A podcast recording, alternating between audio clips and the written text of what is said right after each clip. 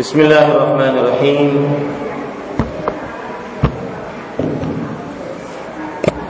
بسم الله الرحمن الرحيم.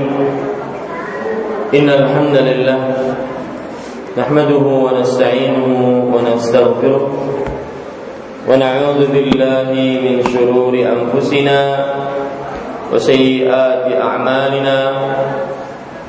من يهده الله فلا مضل له ومن يضلل فلا هادي له. وأشهد أن لا إله إلا الله وحده لا شريك له. وأشهد أن محمدا عبده ورسوله. يا أيها الذين آمنوا اتقوا الله حق تقاته ولا تموتن إلا وأنتم مسلمون. يا أيها الناس اتقوا ربكم الذي خلقكم من نفس واحدة وخلق منها زوجها وبث منهما رجالا كثيرا ونساء واتقوا الله الذي تساءلون به والأرحام إن الله كان عليكم رقيبا. يا أيها الذين آمنوا اتقوا الله وقولوا قولا سديدا يصلح لكم أعمالكم ويغفر لكم ذنوبكم ومن يطع الله ورسوله فقد فاز فوزا عظيما. أما بعد فإن أصدق الحديث كتاب الله وأحسن الهدي هدي محمد صلى الله عليه وعلى آله وسلم. وشر الأمور محدثاتها وكل محدثة بدعة وكل بدعة ضلالة وكل ضلالة في النار Alhamdulillah kita bersyukur pada Allah Subhanahu wa taala pada hari ini Selasa pagi menjelang siang 10 Sya'ban 1437 Hijriah kita kembali duduk bersama mengkaji kitab Fiqh Sunnah lin Nisa fikih sunnah untuk kaum wanita Salawat dan salam semoga selalu Allah berikan kepada Nabi kita Muhammad sallallahu alaihi wa ala alihi wasallam pada keluarga beliau, para sahabat serta orang-orang yang mengikuti beliau sampai hari kiamat kelak. Dengan nama-nama Allah yang husna dan sifat-sifat yang mulia kita berdoa Allahumma inna nas'aluka ilman nafi'an wa rizqan tayyiban wa amalan mutaqabbala. Wahai Allah sesungguhnya kami mohon kepada Engkau ilmu yang bermanfaat rezeki yang baik dan amal yang diterima. Amin ya rabbal alamin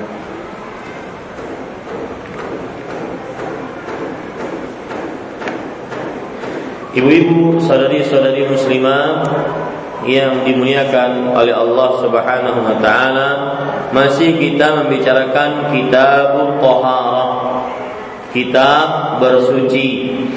Dan pada pertemuan kali ini kita akan membaca sebuah pasal yang disebutkan oleh penulis ma yustahabbu lahul wudu perkara-perkara yang dianjurkan berwudu perkara-perkara yang dianjurkan untuk berwudu karenanya.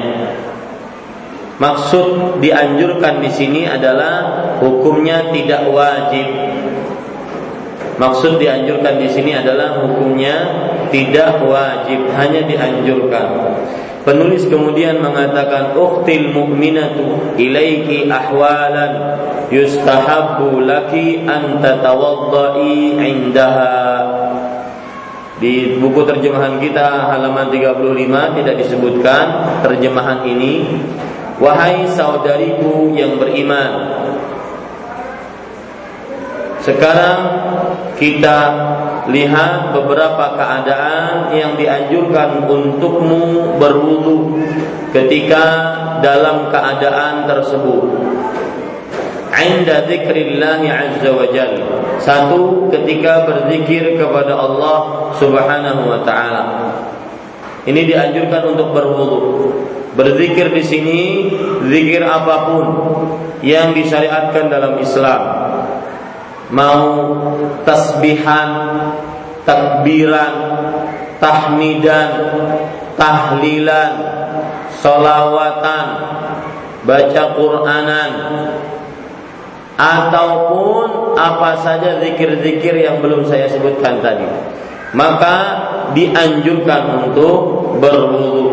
Penulis mengatakan wa yadkhulu fihi mutlaqul dzikri wa qiraatul Qur'an wa tawafi bil Ka'bati wa ghairiha. Termasuk di dalamnya zikir secara mutlak. Mutlak itu artinya umum.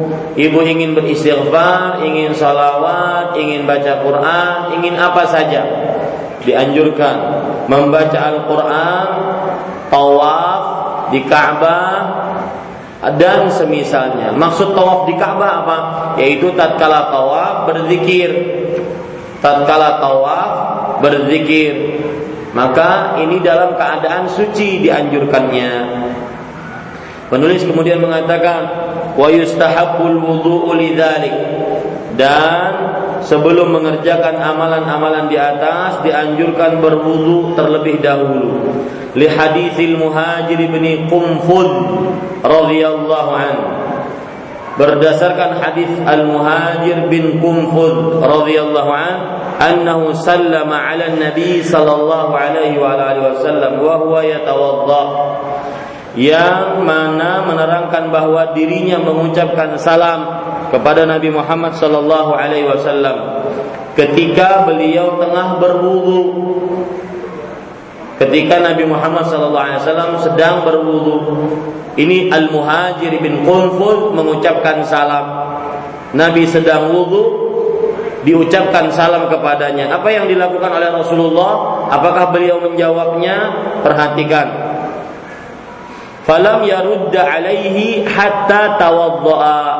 Beliau tidak menjawab salam tersebut sampai selesai berwudu wa qala beliau menjawab salam muhajir setelah selesai berwudu kemudian beliau menjelaskan innahu lam yam, lam yamna'uni an arudda alaika illa anni karihtu an adhkura illa ala taharah Kata Rasulullah sallallahu alaihi wasallam kepada Al-Muhajir bin Kunfud, sesungguhnya tidak ada yang menghalangiku untuk menjawab salammu. Artinya ketika berwudu pun boleh sebenarnya be menjawab salam, termasuk di dalamnya berbincang-bincang, asalkan jangan melalaikan rukun-rukunnya. Seperti tertib, seperti urutan. Ya meskipun diperbolehkan berbincang-bincang berwudu nanti tatkala terlalu lama maka ditakutkan tidak urutan dan akhirnya juga tidak tertib ya misalkan membasuh muka membasuh muka akhirnya bincang-bincang. Apabila pian datang kemudian bincang-bincang lagi ditambah dan seterusnya. Ini bukan bukan seperti itu yang dimaksud. Akan tetapi yang dimaksud adalah tatkala berwudu boleh untuk menjawab salam dan berbincang-bincang yang lain jika memang diperlukan dan tidak melewati urutan rukun urutan dan rukun tertib. Jadi kadang-kadang ada sebagian orang yang berwudu dia tidak mau berbincang-bincang ya. Padahal perbincangan tersebut diperlukan. Misalkan perbincangan tersebut diperlukan dia tidak mau menggubrisnya. Nah, ini tidak benar. Maka Rasulullah SAW menjawab Sesungguhnya tidak ada yang menghalangiku untuk menjawab salammu Hanya saja aku tidak suka menyebut nama Allah Yaitu berzikir Kecuali dalam keadaan suci. Nah ini dia. Ini termasuk dari anjuran untuk berwudu Yaitu tatkala berzikir. Dan zikir ini umum Ya, apa pun jenis zikirnya di mana pun dan kapan pun. Kemudian yang kedua penulis mengatakan apa? Sebelum yang kedua. Wa in kana hadza laysa bilazim li hadits Aisyah kana Nabi sallallahu alaihi wasallam yadhkuru kulla yadhkuru Allah ala kulli ahyani beliau mengatakan penulis mengatakan meskipun ini bukan merupakan keharusan Ya, ini bukan merupakan keharusan.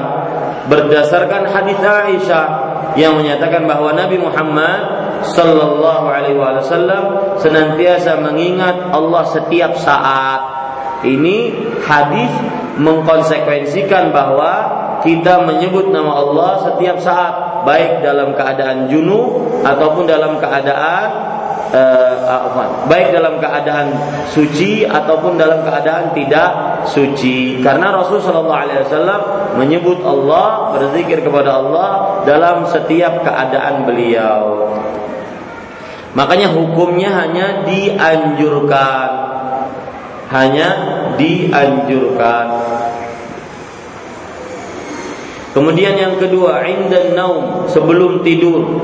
Fa'anil Bara bin Azib radhiyallahu anhu qala an-nabiy sallallahu alaihi wa ala alihi wa sallam idza ataita marja'aka fatawadda'a wudu'aka lis-salah ثم اضطجع على شقك الأيمن ثم قل اللهم أسلمت نفسي إليك dari Al-Bara bin Azib ia berkata, Nabi Muhammad sallallahu alaihi wasallam bersabda, apabila kamu hendak tidur, maksudnya yaitu mau ingin mengerjakan perbuatan tidur di atas kasurnya dan tidur di sini baik malam hari ataupun siang hari.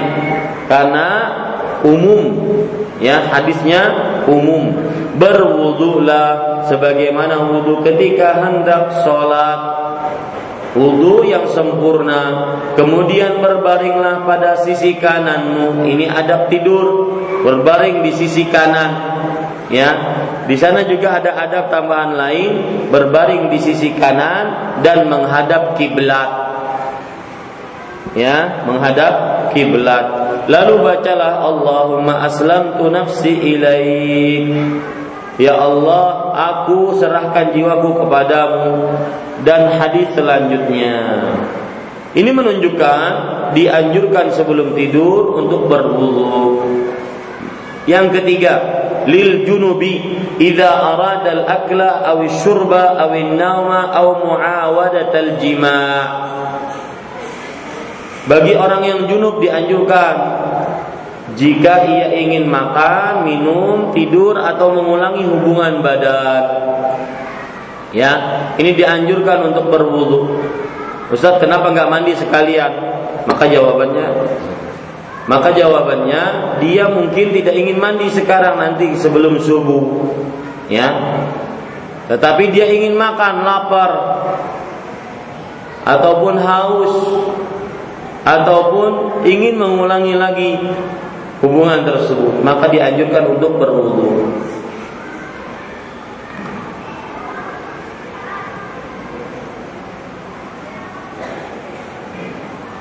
Apa dalilnya? Fa'an Aisyah radhiyallahu anha qalat كان النبي صلى الله عليه وعلى آله وسلم إذا كان جنبا فأراد أن يأكل أو أو أن ينام توضأ وضوءه للصلاة dari Aisyah radhiyallahu anha ia berkata Nabi Muhammad, jika Nabi Muhammad sallallahu alaihi wasallam dalam keadaan junub kemudian beliau ingin makan atau tidur maka beliau berwudu seperti wudu beliau untuk sholat ini menunjukkan dianjurkannya berwudu tatkala orang junub dalam keadaan ingin makan, minum atau mengulangi hubungan badannya. Mengulangi hubungan badannya disebutkan oleh penulis dalilnya. Wa an Abi Sa'id al-Khudri radhiyallahu anhu an Nabi sallallahu alaihi wa alihi wasallam qala idza ata ahadukum ahlahu thumma arada an ya'uda falyatawadda dari Abu Sa'id Al-Khudri dari Nabi Muhammad sallallahu alaihi wasallam beliau bersabda, "Jika salah seorang dari kalian mendatangi istrinya yaitu berhubungan badan lalu ingin mengulanginya maka hendaklah berwudu terlebih dahulu." Nah, ini ibu-ibu saudari-saudari muslimah yang dimuliakan oleh Allah. Disebutkan oleh para ulama rahimahullahu taala kenapa dianjurkan setelah junub berwudu. Ya. Dan setel ingin ketika ingin mengulangi wudhu mengulangi jimaknya dia berwudhu apa hikmah dari berwudhu ketika ingin mengulangi jimaknya. Disebutkan dijelaskan oleh para ulama di antaranya para ikhwan yang dirahmati oleh Allah Subhanahu wa taala yaitu ada sebuah riwayat bahwa seseorang apabila dia berwudu ketika ingin mengulangi bahwa ansyad lebih semangat ya lebih semangat. Ini ibu-ibu sadari-sadari muslimah yang dimuliakan oleh Allah. Lebih semangat untuk mendapati uh, istrinya dan untuk bergaul kembali dengan dengan istrinya. Dia akan lebih lebih semangat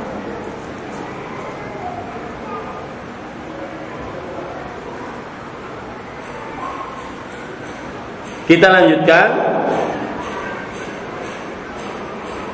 Penulis kemudian mengatakan, "Wa hadzal amru masrufun ila istihbab bi hadits Abi Rafi' al-ati fil aghsalil mustahabbah." Seluruh makna yang terkandung dalam hadis di atas dipahami sebagai sesuatu yang mustahab, dianjurkan berdasarkan hadis Rafi' yang akan dijelaskan dalam pembahasan mandi-mandi yang disunahkan.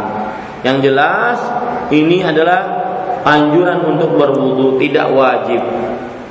Jadi kalau seandainya ada orang ingin makan setelah berjima, ingin minum setelah berjima, maka tidak mengapa. Atau ingin mengulangi lagi setelah berjima, tidak perlu dia berwudu, tidak mengapa. Karena itu hanya sebatas kesunahan. Yang keempat, al-wudu qabla al-ightisal. Mandi sebelum mandi besar berwudu sebelum mandi besar. فعن عائشة رضي الله عنهما قالت كان رسول الله صلى الله عليه وعلى آله وسلم إذا اغتسل من الجنابة يبدأ يغسل فيغسل يديه ثم يفرغ بيمينه على شماله فيغسل فرجه ثم يتوضأ وضوءه للصلاة dari Aisyah radhiyallahu anha ia berkata apabila Rasulullah sallallahu alaihi wasallam mandi junub beliau memulai beliau memulai dengan mencuci tangannya yang kanan kemudian yang kiri lalu beliau mencuci kemaluannya dan berwudu seperti wudu untuk salat. Ini menunjukkan bahwa sebelum mandi besar dianjurkan untuk berwudu Kemudian yang kelima, al-wudhu ba'da al-akli mimma massathu nar al-matbukh 'ala nar Berwudu dianjurkan setelah makan makanan yang dipanggang atau yang dibakar. Yang dipanggang atau yang dibakar. Liqaulin Nabi sallallahu alaihi wa alihi wasallam, "Tawaddau mimma massatin nar." Berdasarkan sabda Nabi Muhammad SAW berwudulah kalian setelah makan makanan yang dipanggang atau dibakar seperti pentol bakar. Nah, itu wudhu tuh. Ya, dan mumpung ini didengar oleh para pendengar Radio Gema Mandia 93,7 FM, saya ingin ingatkan kepada seluruh pecinta pentol. Ya, fenomena pentol yang ada. Yang pertama, yang berjualan pentol hendaknya tahu waktu sholat. Ketika waktu sholat, hayya ala salah, hayya al falah, maka lebih baik tutup dulu bakar pentolnya. Bahkan wajib untuk menutup bakar pentolnya. Kemudian kalau dia laki-laki maka pergi ke masjid melayani pelanggan setelah sholat maghrib. Kemudian bagi pecinta dan kulinerisme pentol. Maka pertama jangan makan dengan tangan kiri. Yang kedua jangan makan dengan berdiri. Yang ketiga jangan makan tanpa bismillah. Yang keempat jangan makan tanpa bayar.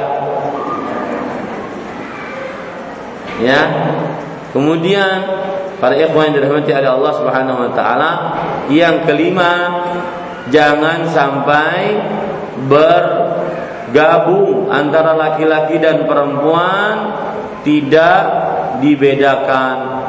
Harus di sana ada adab-adab agar tidak terjadi kerancuan di dalam menjaga kesucian wanita muslimah. Ini ibu-ibu saudari-saudari muslimah dan juga salah seluruh para pendengar radio Gema Madinah 93,7 FM. Lihat tadi bahwa berdasarkan berwudulah sebelum makan makanan yang dipanggang dan dibakar. Termasuk di dalamnya roti bakar. Termasuk di dalamnya semua makanan yang dibakar ataupun dibakar. Ini anjuran. Wal amru huna lil istihbab di hadis Amr ibn Umayyah ad-Damari qala رأيت النبي صلى الله عليه وعلى آله وسلم يهتز من كتف من كتف شاة فأكل منها فدعي إلى الصلاة فقام وطرح السكين وصلى ولم يتوضأ Perintah ini bersifat anjuran. Saya sering mengatakan bahwa perintah ini hukumnya asalnya wajib. karena para ulama mengatakan al aslu fil amri lil wujub. Asal hukum perintah menunjukkan kepada kewajiban. Bukankah di sini terdapat perintah berwudulah dari eh, setelah makan makanan yang dipanggang dan dibakar. Tetapi karena ada hadis lain, asal perintah ini menjadi sunnah. Perintah ini bersifat anjuran berdasarkan hadis Amr ibn Umayyah al-Dhamari ia berkata aku melihat Nabi Muhammad wasallam memotong iga kambing dan kemudian memakan sebagian darinya. Setelah itu adzan salat dikumandangkan kemudian beliau berdiri dan meletakkan pisaunya lalu mengerjakan salat tanpa berwudu lagi. Ini menunjukkan bahwasanya Rasulullah Shallallahu Alaihi Wasallam setelah makan makanan yang dipanggang atau dibakar maka beliau tidak berwudu. Berarti anjuran tadi hukumnya bukan wajib, akan tetapi anjuran tadi hukumnya adalah sunnah. Kemudian yang keenam yaitu dan para ikhwan yang dirahmati oleh Allah, hadis ini sebenarnya diperbincangkan oleh para ulama. Hadis yang saya maksud tadi yaitu uh, berwudulah dari apa yang me, dari makanan setelah makan makanan yang dipanggang ataupun dibakar. Ini diperbincangkan oleh para ulama. Ya, diperbincangkan oleh para ulama. Ada yang mengatakan ibu-ibu saudari-saudari muslimah bahwa hadis ini adalah hadis yang mansuh. Hadis ini adalah hadis yang mansuh. Mansuh itu artinya hadisnya terhapus, tidak bisa dipakai lagi. Ya, hadisnya terhapus, tidak bisa dipakai lagi. Kenapa? Karena Jabir radhiyallahu anhu pernah mengatakan kana akhir ahdin ahdin Nabi sallallahu alaihi wasallam perintah terakhir di zaman Rasulullah Sallallahu Alaihi Wasallam adalah tidak berwudu dari makanan yang dipanggang atau dibakar. Tidak berwudu dari makanan yang dipanggang atau yang dibakar.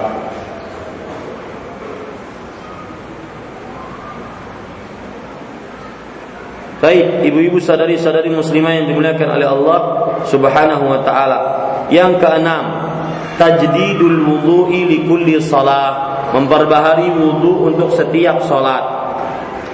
Li hadis Buraidah radhiyallahu anhu qal berdasarkan hadis Buraidah radhiyallahu anhu beliau berkata kana Nabi sallallahu alaihi wasallam yatawaddau 'inda kulli salat. Falamma kana yaumul fath tawaddaa wa masaha ala khuffai wa shalla salawati bi wudu'in wahid Berdasarkan hadis Buraidah Nabi Muhammad SAW diceritakan beliau berwudu setiap kali hendak sholat. Tetapi pada saat fardu Fathu Makkah, penaklukan kota Mekah, yaitu pada tahun ke-8 Hijriah, beliau berwudu mengusap khuf kemudian mengerjakan beberapa kali sholat dengan satu wudhu. Ini menunjukkan bahwasanya dianjurkan berwudhu ketika kita ingin mengerjakan sholat. Karena Nabi Muhammad SAW asal asalnya beliau mengerjakan wudhu setiap kali ingin sholat. Setelah Fathu Makkah baru beliau tidak e, e, mengerjakan sholat, di, mengerjakan wudhu di setiap sholat. Beliau pernah ketika Fathu Makkah mengerjakan sholat-sholat dengan satu kali wudhu. Makanya hukumnya apa? Hanya dianjurkan, tidak wajib. Kemudian ibu-ibu sadari-sadari muslimah yang dimuliakan oleh Allah Subhanahu wa taala yang ketujuh, al-wudu'u kullama hadatsa hadatsa naqidun.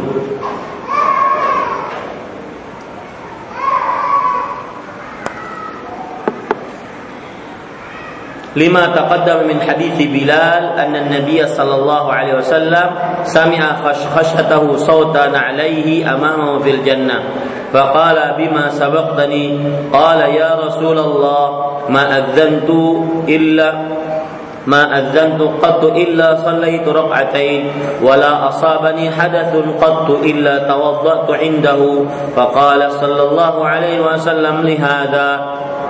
Berdasarkan hadis Bilal seperti yang telah disebutkan yaitu pada pertemuan-pertemuan sebelumnya bahwa Nabi Muhammad SAW mendengar suara sendal Bilal di surga Lalu beliau bertanya, dengan apalan apa yang engkau mendahuluiku sampai kepadanya, yaitu kepada surga.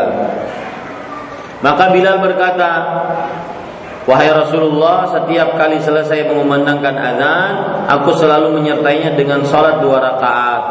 Dan setiap kali berhadas, aku langsung berwudu. Maka Rasulullah Shallallahu Alaihi Wasallam bersabda, itulah sebabnya, lihada, itulah sebabnya. Yang kedelapan, yang terakhir dalam buku ini, al-wudu minal qai, berwudu karena muntah. لحديث معدان بن أبي طلحة عن أبي الدرداء رضي الله عنه أن رسول الله صلى الله عليه وعلى آله وسلم قاء فأفطر فتوضأ فلقيت ثوبان في مسجد دمشق فذكرت ذلك له فقال صدق أنا أصببت أنا أصبت له وضوءه Artinya berdasarkan hadis Ma'dah bin Abi Talha dari Abu Darda radhiyallahu anhu, ia berkata sesungguhnya Rasul shallallahu alaihi wasallam pernah muntah karena itu beliau berbuka yaitu tidak berpuasa. Setelah itu beliau berwudu. Beberapa waktu kemudian aku bertemu dengan Sauban di Masjid Damaskus. Lalu aku menceritakan kejadian tersebut. Ia berkata, betul sekali. Akulah yang menuangkan air wudhu kepada beliau ketika itu. Nah, ini delapan keadaan dianjurkan untuk berwudhu dan hukumnya tidak wajib. Ya, hukumnya tidak tidak wajib.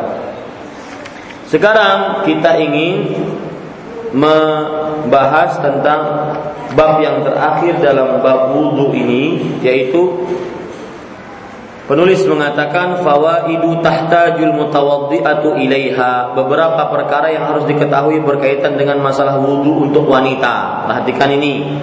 Ya, masalah wudhu untuk wanita.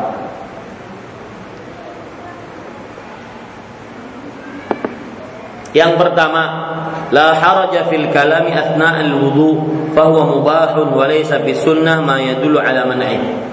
Tidak mengapa berbicara ketika berwudu karena tidak ada dalil yang melarangnya. Sebagaimana yang saya yang sudah saya sebutkan tadi, nggak ada dalil yang melarangnya. Laisa hunaka du'aun aw dzikrun athna al-wudu wa innama dzikru ba'da al-wudu kama taqaddam. Tidak ada zikir bacaan khusus yang dibaca di sela-sela wudu. Ya, di sela-sela wudhu nggak ada. Membasuh muka ada bacaan khusus. Membasuh tangan ada bacaan khusus. Membasuh rambut kepala ada bacaan khusus. Tidak ada ini. Yang ada adalah zikir setelah wudhu Yaitu dengan mengucapkan Asyhadu an la ilaha illallah Wa asyhadu anna muhammadan abduhu wa rasuluh Yang ketiga La yasihul wudhu مع وضع المناكير على الأظافر بأنه يمنع نفاذ الماء أما اللون وحده كالخضاب بالحنة ونحوه فلا يؤثر وإن كان الأفضل إزالته قبل الوضوء والصلاة لما رواه ابن أبي شيبة بسند صحيح. عن ابن عباس رضي الله عنه قال أنهما قال نساؤنا يختضبن أحسن خضاب. yaqtadibna ba'da al-isya wa yanza'anna qabla al-fajr. Artinya tidak sah wudhu seorang wanita yang menggunakan kutek cat kuku karena air wudhunya tidak sampai meresap ke dalam kulitnya.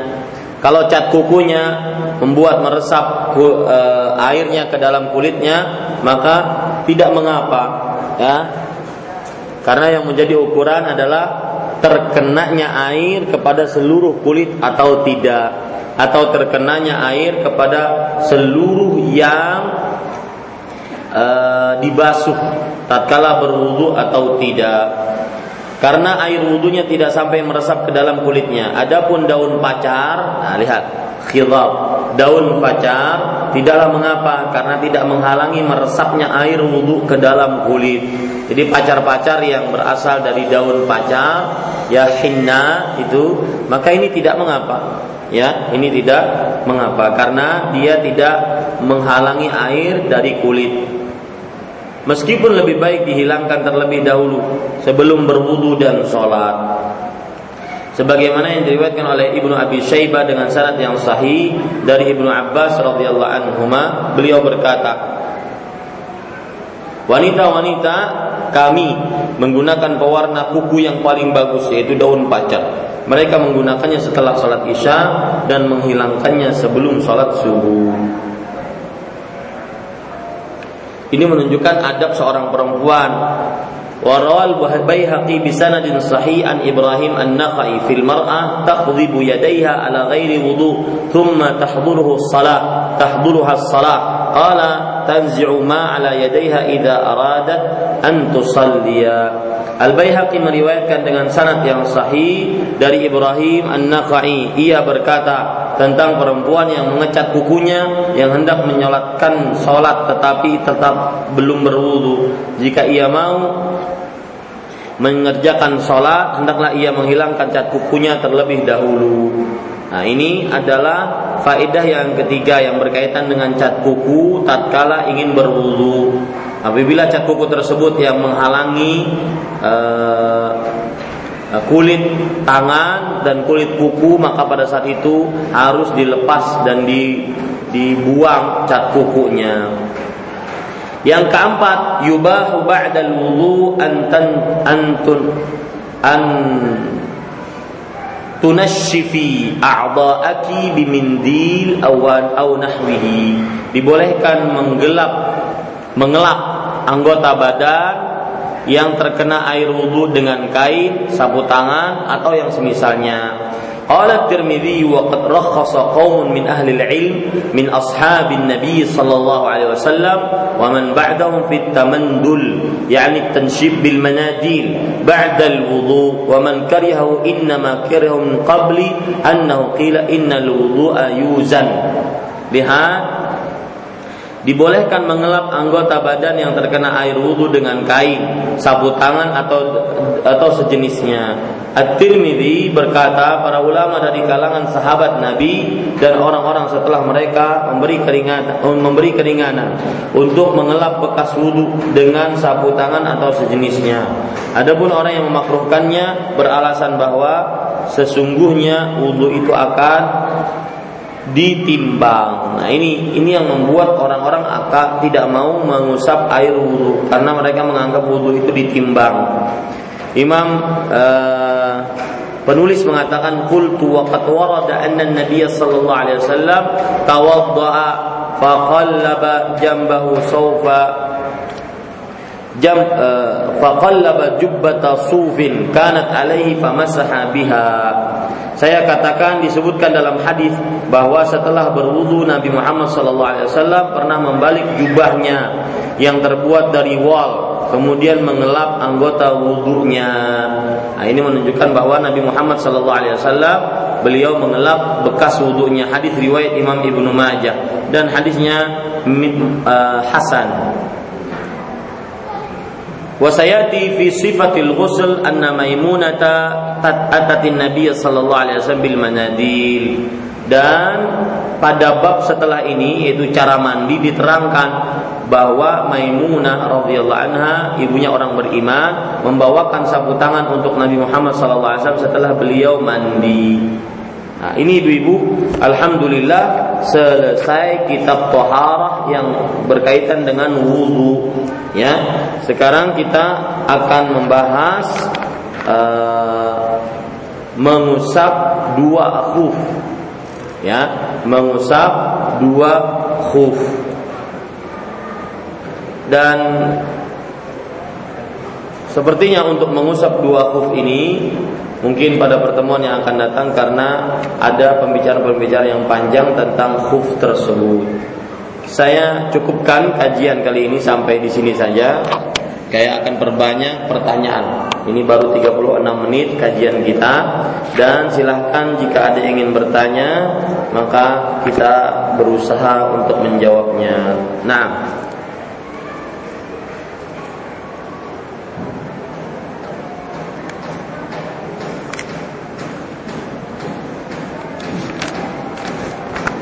Apakah istri yang bersikeras minta cerai kepada suaminya mendapatkan bagian harta atau hanya sekedar pemberian suami saja ala kadarnya?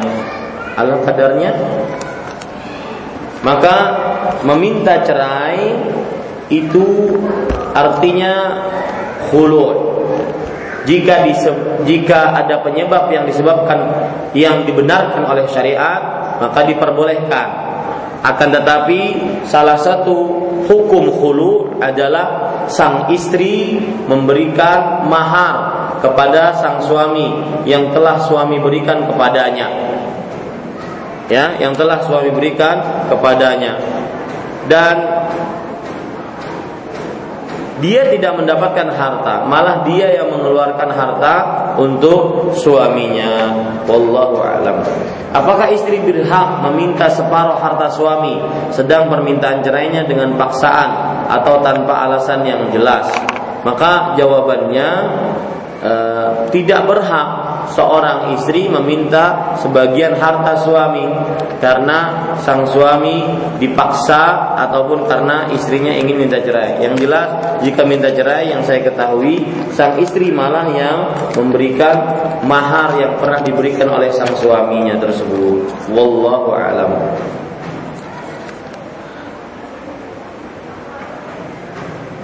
Ya. Pak Ahmad Sofi pertanyaan ini nanya nanti kepada saya. Jika disebutkan di radio nanti ribut lagi radionya. Nah. Silahkan yang lain ibu-ibu.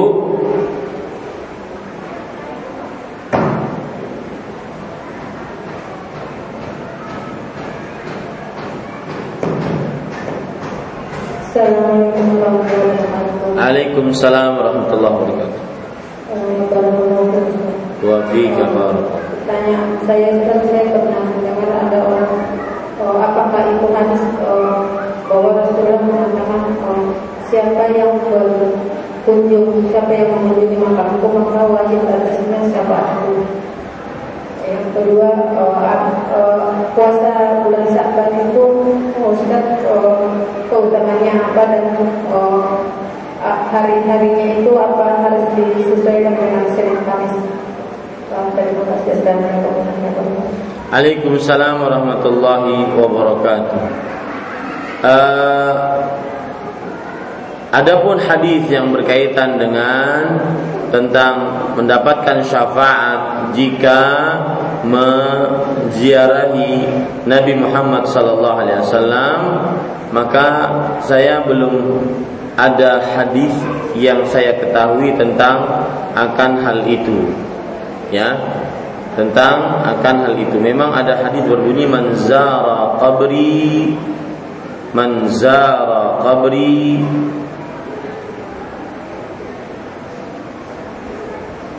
wajabat lahu syafaati.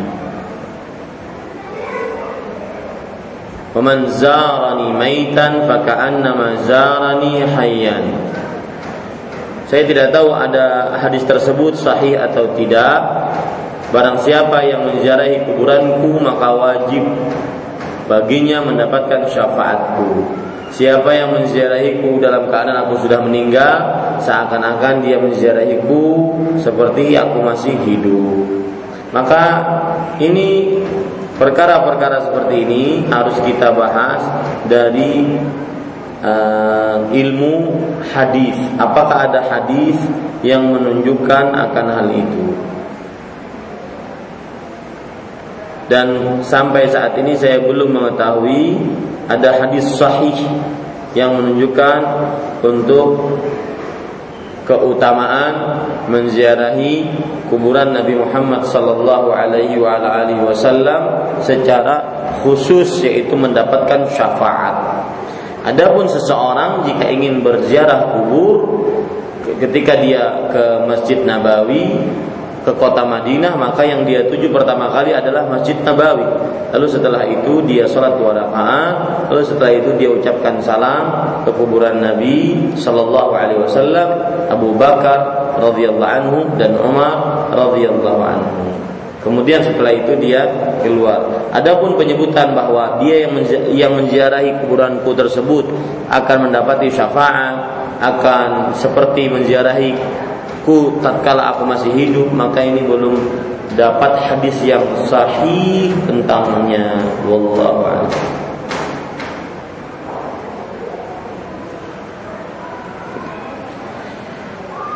Ada perkataan Syekhul Islam Ibn Taimiyah rahimahullah dalam kitab Al-Wasa At-Tawassul wal Wasilah.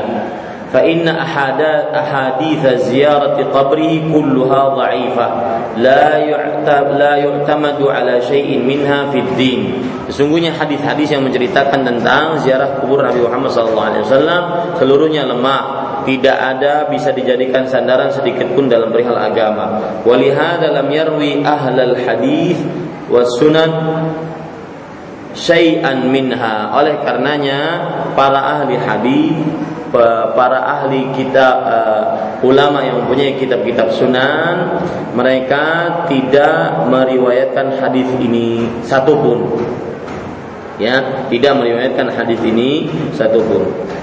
Wa inna ma yarwiha man yarwi dhi'af kadar qutni wal bazzar wa ghairu wa ghairihima. Tetapi yang meriwayatkannya adalah uh, para orang-orang yang meriwayatkan hadis-hadis lemah seperti Imam Ad-Daruqutni, Imam Al-Bazzar. Ini hadis-hadis lemah.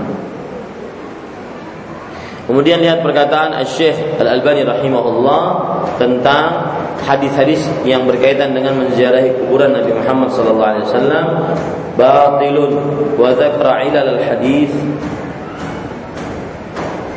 bahwa derajatnya adalah batil. Dan beliau menyebutkan beberapa kecacatan dalam hadis tersebut. Wallahu alam. Naam, ibu ada yang lain?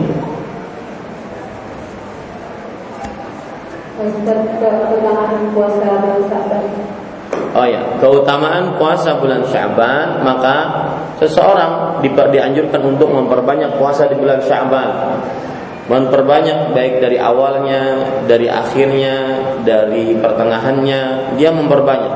Karena Aisyah radhiyallahu anha bercerita, "Lam yakunin Nabi sallallahu alaihi wasallam aktsara siyaman min Sya'ban, fa innahu yasumu Sya'bana kullahu illa qalila."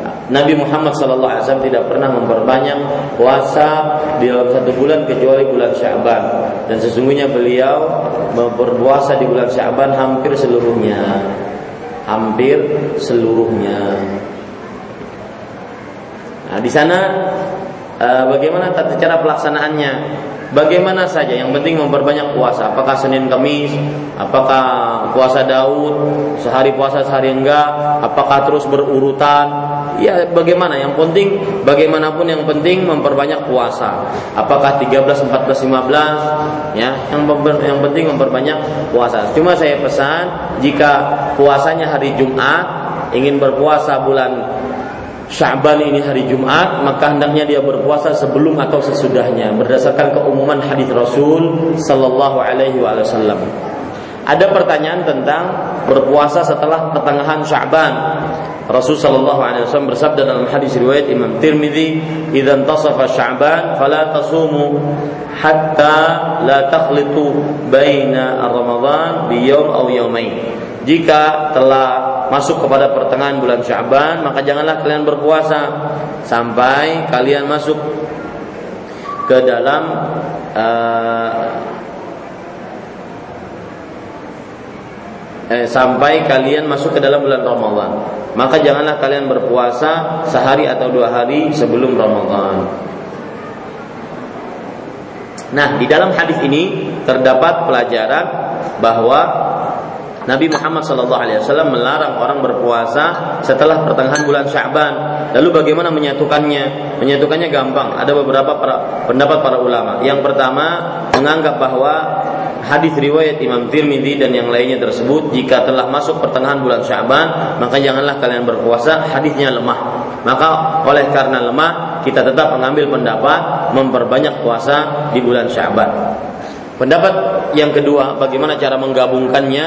Cara menggabungkannya yaitu bahwa apabila seseorang berpuasa ingin memperbanyak puasa di bulan Syaban hendaklah dia memperbanyak puasa dari awal bulan. Sehingga nanti dia bisa berpuasa sampai perteng sampai akhir bulan. Meskipun tidak boleh atau tidak diperbolehkan untuk eh, apa namanya tidak diperbolehkan untuk menyambung menyempurnakan puasa satu bulanan penuh kecuali bulan Ramadan.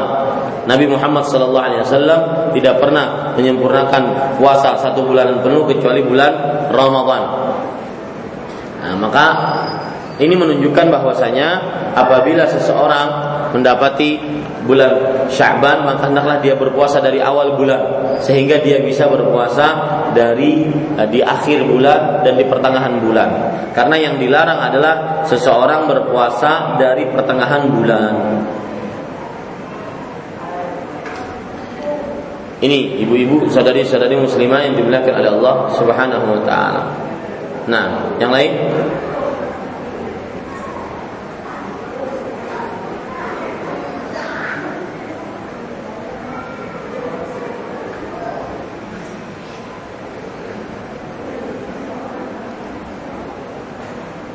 Silahkan ibu, yang lain. Bolehkah harta warisan dibagi rata antara anak laki-laki dan perempuan dibagi setelah orang tuanya meninggal? Tidak benar harta warisan dibagi rata. Ya, harta warisan itu sudah ada penentuannya di dalam Al-Qur'an. Rasulullah Subhanahu wa taala berfirman, yusikumullahu fi auladikum lidzakari mithlu hadzil unsayain.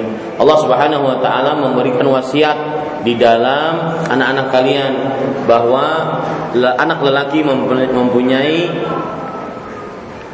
dua bagian seperti anak perempuan dua bagian seperti anak perempuan. Artinya kalau seandainya anak lelaki eh, anak perempuan mendapati 50 maka dia mendapatkan 100 karena dia mendapatkan dua bagian. Wallahu a'lam. Pertanyaan selanjutnya dari pendengar Radio Gema Madinah 93,7 FM. Bismillah, saya orang tua salah satu siswa di sekolah sunnah di Bakkah ini. Saya cerita kalau Ustaz mengajar fikih bilang tidak mengapa kalau berwudu tidak menyela-nyela jari ibu kaki. Juga tidak mengapa sekali-kali berzikir dengan menggunakan tasbih bagaimana menurut Ustaz. Saya bingung menggunakan bagaimana menjelaskan dengan anak saya karena dia dapat dari sekolah sunnah Bakkah. Mohon penjelasannya. Mohon penjelasan dan bagaimana dengan pemahaman Ustaz pengajar fikih tersebut. Jawaban saya serahkan kepada Ustaz saja apakah mau dibahas di forum ini atau Ustaz bisa mengoreksi langsung bagaimana sebenarnya pemahaman Ustaz pengajar fikih tersebut. Afwan saya cuma mendengar di radio jazakumullahu khairan.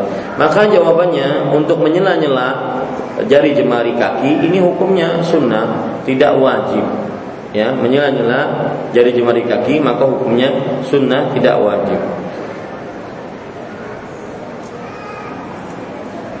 Tetapi di sela-sela kalau dikatakan tidak menyela-nyela berarti e, mungkin sang gurunya mengajarkan tidak menyela-nyela. Maka ini sebuah kekurangan. Karena dianjurkan kita dalam hadis-hadis Rasul untuk menyela-nyela e, jari jemari kaki tatkala berwudu. Dan tidak mengapa pula menggunakan tasbih. Penggunaan tasbih para ikhwan yang dirahmati oleh Allah Subhanahu wa taala, Nabi kita Muhammad sallallahu alaihi wasallam beliau bertasbih dengan menggunakan jari jemari beliau beliau bertasbih dengan menggunakan jari jemari beliau. Coba perhatikan sekarang beberapa riwayat hadis Rasul sallallahu alaihi wasallam yaitu Rasulullah sallallahu alaihi wasallam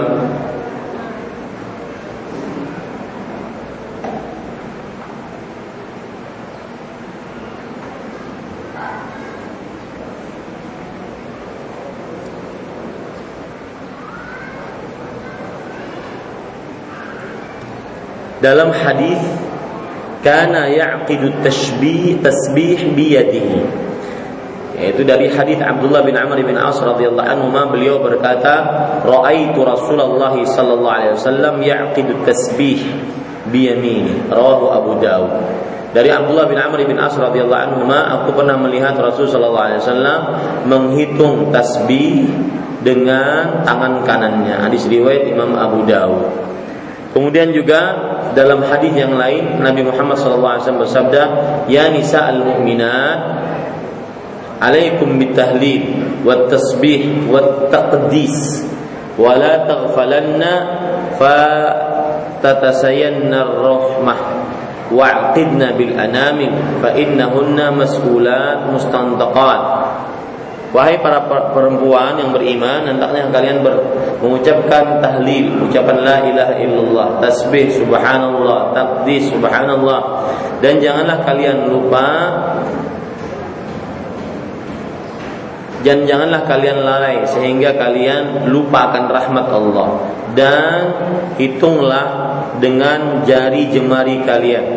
Ketika bertasbih tersebut sesungguhnya mereka akan ditanya dan akan berbicara. Hadis riwayat Imam Ahmad Imam Abu Daud Imam Tirmidzi dan yang lainnya. Ini ibu-ibu saudari-saudari muslimah yang dimuliakan oleh Allah Subhanahu wa taala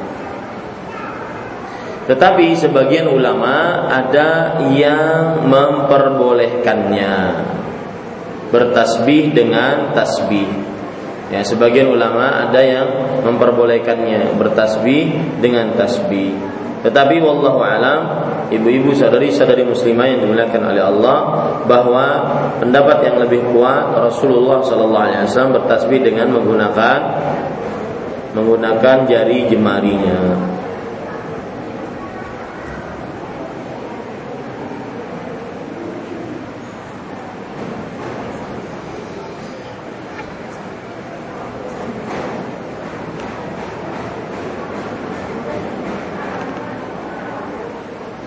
Assalamualaikum Waalaikumsalam warahmatullahi wabarakatuh. Bolehkah saya menunda haid dengan obat KB supaya puasa Ramadan saya tunai? Ini dua kali sudah saya ditanya tentang ini. Maka saya katakan biarkan seorang perempuan seperti layaknya dia perempuan lainnya. Kalau seandainya dia mendapati haid Maka biarkan dia mendapati haid Yang nantinya dia akan kodok Karena itu adalah fitrah seorang perempuan dan Allah Subhanahu wa taala ketika membuat seperti itu untuk perempuan tentunya akan mendatangkan kebaikan. Waktu piknik tempatnya sepi, suami ingin dilayani, tapi saya risih karena alam terbuka. Bolehkah saya tolak? Jazakumullahu khairan. Maka Bapak Ibu saudara-saudari yang dimuliakan oleh Allah, hati-hati kita jangan terlalu mengumbar hawa nafsu yang dia halal akan tetapi jika terlalu berlebihan maka dikhawatirkan akan mendatangkan mudarat dan bahaya. Ya jangankan di alam terbuka ketika di dalam kamar tatkala berduaan dengan istri kita dianjurkan memakai memakai selimut. Ya ketika ingin bersetubuh akan uh, apalagi kalau seandainya seseorang di alam terbuka. Assalamualaikum Waalaikumsalam warahmatullahi Saya mau tanya bolehkah mandi wajib tanpa menggunakan sehelai kain? Maka jawabannya tidak mengapa asalkan tertutup. Ya, kamar mandinya tertutup bukan di sungai.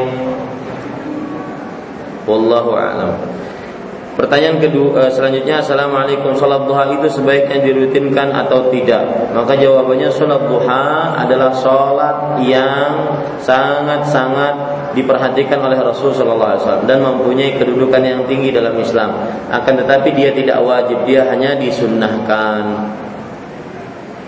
Apakah boleh perempuan bercadar membuka cadarnya di hadapan ipar?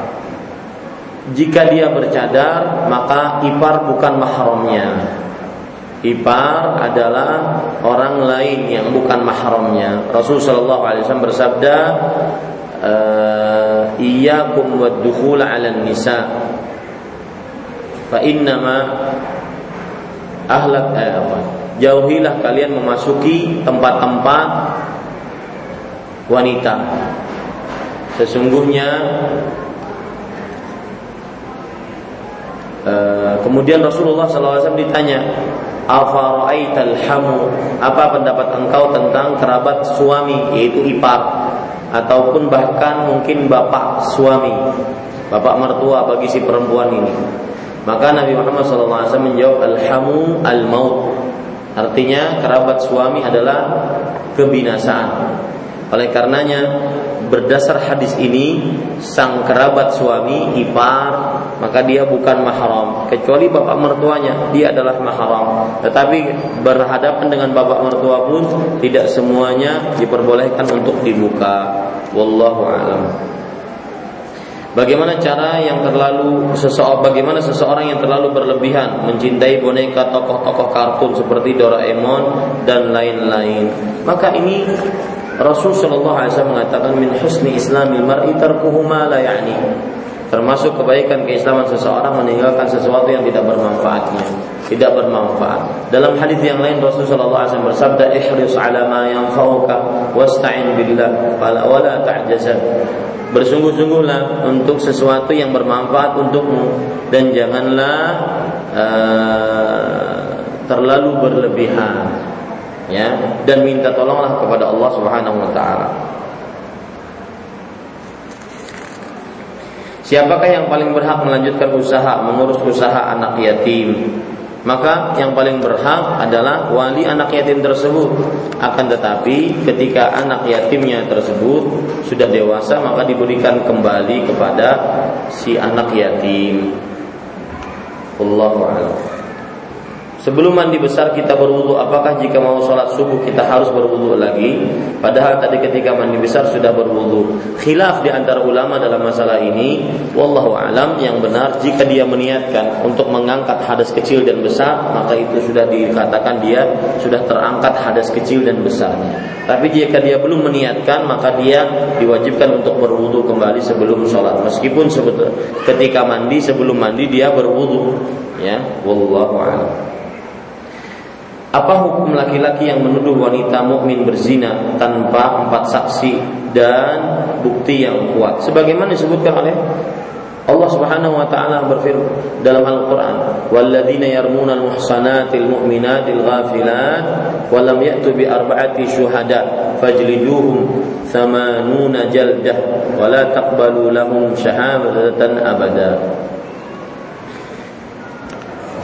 Wa ulaika humul fasiqun. Surat An-Nur ayat 4. Orang-orang yang menuduh wanita-wanita yang terjaga kemaluannya berzina dan dia tidak bisa mendatangkan empat saksi, maka cambukilah dia selama atau sebanyak 80 cambukan dan janganlah diterima darinya uh, satu persaksian pun selamanya dan mereka adalah orang-orang yang musyrik, orang-orang yang fasik. Wallahu a'lam. Bolehkah istri menggugat cerai suami yang seperti itu? Boleh. Boleh sang istri menggugat cerai suami yang menuduh e, dia berzina. Ya, boleh sang istri menggugat suami yang menuduh dia berzina. Wallahu a'lam. Tetapi jangan sampai dijadikan opsi cerai selalu di awal Apabila dinasihati bisa, alhamdulillah. Apabila tidak bisa mempan nasihatnya, maka mungkin nasihat dari keluarganya. Mohon dijelaskan apa yang dimaksud dengan tawassul. Tawassul pemahaman yang benar adalah bahwa kita berbuat kebaikan agar perbuatan baik tersebut mendekatkan diri kita kepada Allah. Itu namanya tawassul kita berbuat kebaikan agar perbuatan baik tersebut mendekatkan diri kita kepada Allah. Ya, seperti misalkan kita beriman, Innana amanna faghfir lana. Wahai Allah, sesungguhnya kami telah beriman, maka ampuni kami. Nah, ini menunjukkan bahwa bertawassul dengan iman. Wallahu a'lam. Nah, yang lain, Ibu, ada tiga menit lagi. Silahkan. Assalamualaikum warahmatullahi wabarakatuh. Waalaikumsalam warahmatullahi wabarakatuh. Saya bertanya Ustaz, eh, bapak saya sudah meninggal karena dia menjadi Ramadan enggak puasa. Kalau walau karena saya nggak ada di tempat, apakah boleh saya sebagai anak untuk membayarkan puasa ayah saya ukuran jajak saya? Ya, ada hadis berbunyi jazakumullahu khairan atas pertanyaannya. Hadis berbunyi man mata wa alaihi siyamun sama anhu waliyuh. Barang siapa yang meninggal dan dia mempunyai hutang puasa, maka wali-walinya termasuk di sini anaknya, keluarganya boleh mempuasakan atas dirinya. Para ulama mengatakan puasa yang dimaksud di sini adalah puasa wajib. Seperti yang disebutkan tadi, sang bapak pada tahun kemarin sakit dan tidak bisa berpuasa. Maka sakitnya tersebut uh, belum beliau bayar, belum beliau juga qadha, ya. Maka akhirnya beliau tidak berpuasa dan belum beliau bayar dan qadha puasa tersebut tatkala sakit. Maka anaknya berhak untuk mempuasakan atasnya. Tetapi dia harus sang anak ini harus meyakini dulu bahwa bapaknya benar-benar tidak puasa atau bagaimana. Nah, itu satu. Yang kedua, yang jika yang dimaksud adalah bahwa mempuasakan atas nama bapak karena sang bapak ketika hidupnya tidak berpuasa dengan sengaja tanpa alasan yang dibenarkan oleh syariat dan bapaknya itu berarti melakukan dosa besar, lebih besar dibandingkan menzinahi ibunya, lebih besar dibandingkan membunuh bapaknya, maka yang seperti ini tidak ada kodoknya ya tidak ada qadanya karena yang ada qadanya hanya sang bapak yang mempunyai hutang tahun kemarin dan belum dibayar keburu mati duluan. Wallahu a'lam Nazar apa yang disyariatkan dalam Islam?